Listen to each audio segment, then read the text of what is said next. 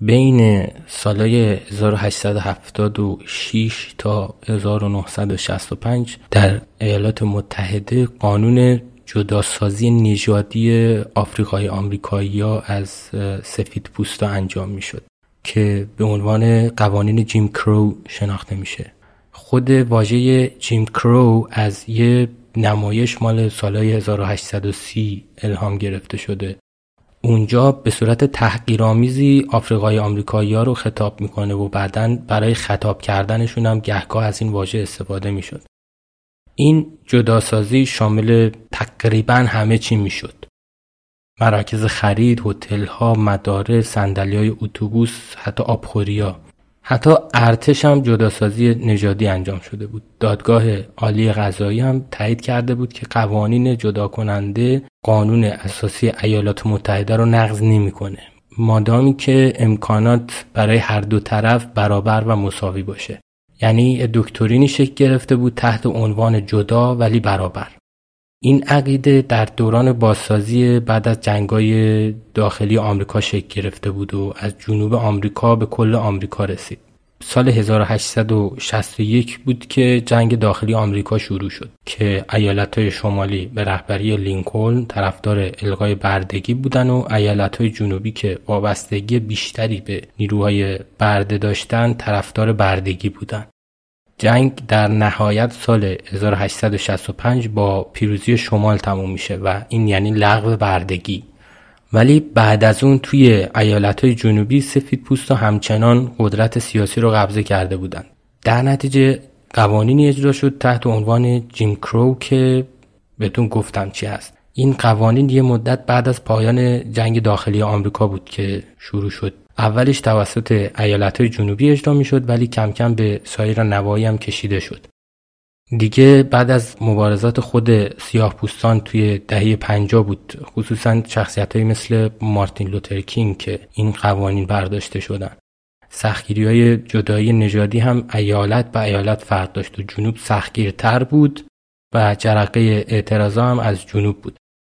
اینجا جا داره قسمت هشتم پادکست آن رو گوش بدید با عنوان نشستن برای برخواستن جایی که پلیس دختر سیاه پوستی به اسم روزا پارکس رو که تمرد کرده بود و جای خودش رو طبق قوانین به یه سفید پوست نداده بود دستگیر می‌کنه. ولی این میشه یه جرقه برای اعتراضای مدنی سیاه پوستا و در نهایت این قوانین تبعیض‌آمیز برداشته میشن. سلام. من حامد محسنی هستم و این قسمت هفتم پادکست سرچین پیه که در بهمن 1401 ضبط میشه.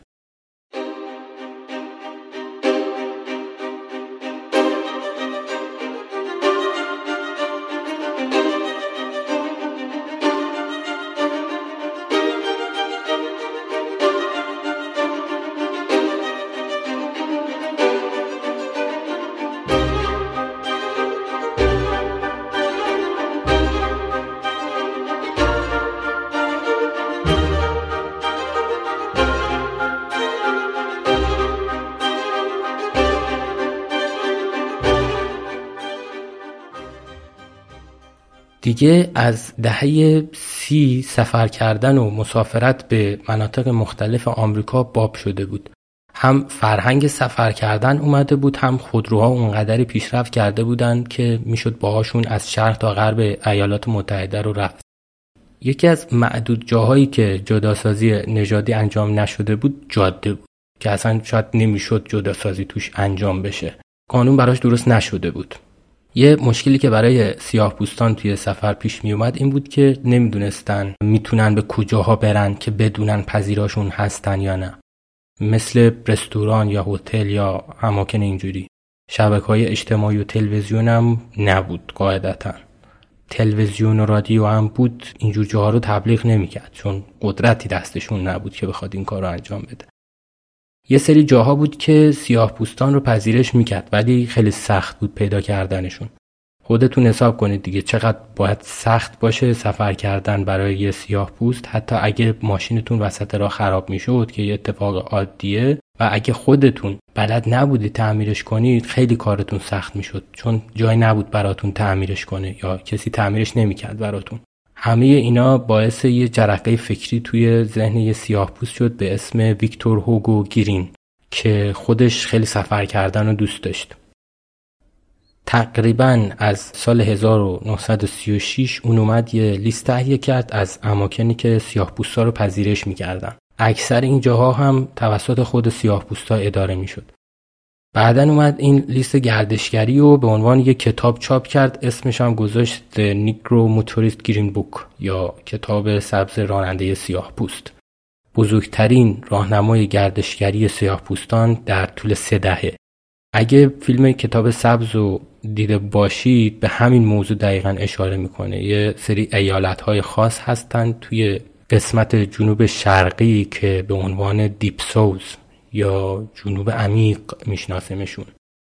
ایالت هایی مثل لویزیانا، میسیسیپی، آلاباما، جورجیا اینا باز تبعیض نژادی بیشتری داشتن همچنان و سفر کردن به اینجا به مراتب سختتر بود. توی فیلم گرین بوک شخص اول فیلم به این نقاط سفر می‌کنه. خطرات رو به جون می‌خره و درآمد کمتری هم آیدش میشه. اما می‌خواد به سفیدا نشون بده که یه سیاه هم می‌تونه اینجوری موفق باشه. کتاب سبز یا گرین بوک تا سال 1967 چاپ می‌شد. به سیاه پوستا کمک می‌کرد که توی زمانی که قوانین جیمز کرو حاکم بود بتونن سالم بمونن.